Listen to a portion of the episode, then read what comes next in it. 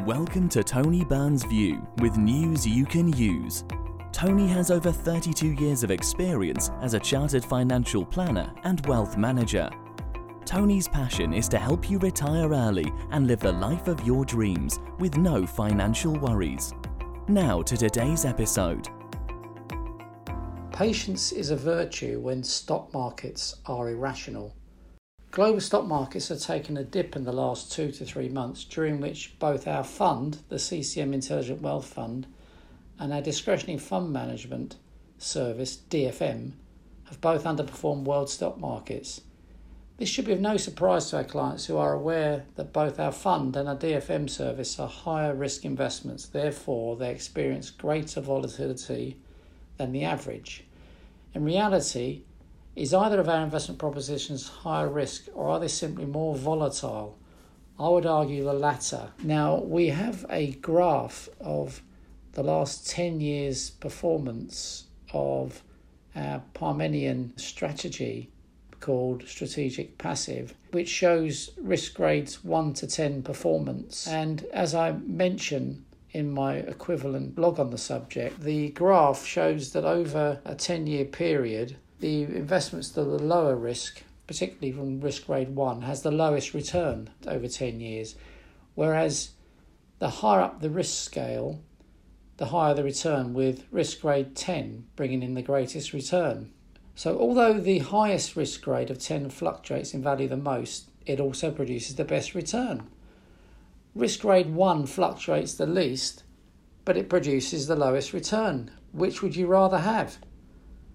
Interestingly, for every single risk grade increase from 1 to 10, the investment return is higher than the next lowest risk grade. So 2 is higher than 1, 3 higher than 2, all the way up to 10 compared to 9. Remarkable, isn't it? You see, volatility is not risk, volatility is volatility, period. A higher risk investment proposition simply experiences a higher level of fluctuations in value than the lower risk one.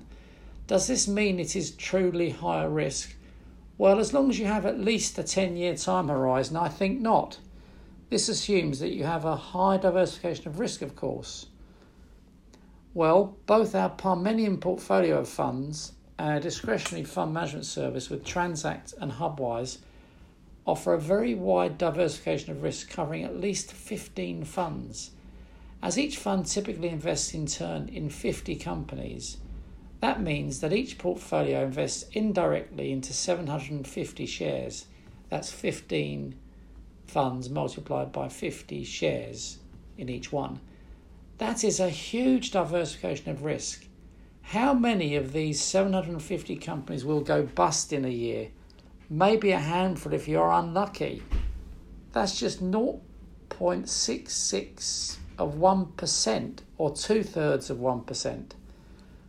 Furthermore, no open ended investment company, or OEIC, during the entire 60 year history of the Investment Association has ever failed and lost investors' money. To top it all, OEIC's fund management companies are covered by the Financial Services Compensation Scheme of £85,000 per fund management company. So, in reality, how risky is such a well diversified portfolio invested over a minimum period of 10 years? I would argue it is relatively low risk if you accept that the true definition of investment risk is the risk of absolute loss of your capital. Surely losing your money is a far greater risk than the mere fluctuations in value of your investment, assuming, of course, you are a long term investor of 10 years or more, isn't it? What we have found in recent months is that both our fund and our DFM propositions have underperformed the market in the short term but we remain undiminished in our belief that our long term investment performance will be excellent. Higher risk or volatility propositions like ours perform worse when markets fall, but perform better when markets rise. We know we are investing in great funds and great companies. However, in the short term, markets can and do act irrationally.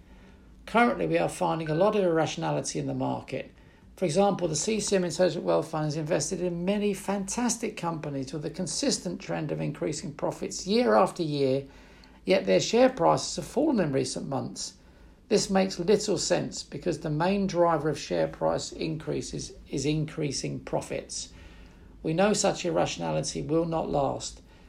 Eventually, quality shines through, and such companies experience very strong share price growth, so we remain undeterred. We look to the future with confidence, and so should you. You know it makes sense.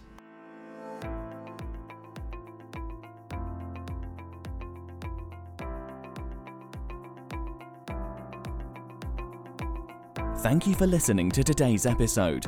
If you enjoyed it, don't forget to share it with your friends and family. For more information, head to www.wealthandtax.co.uk.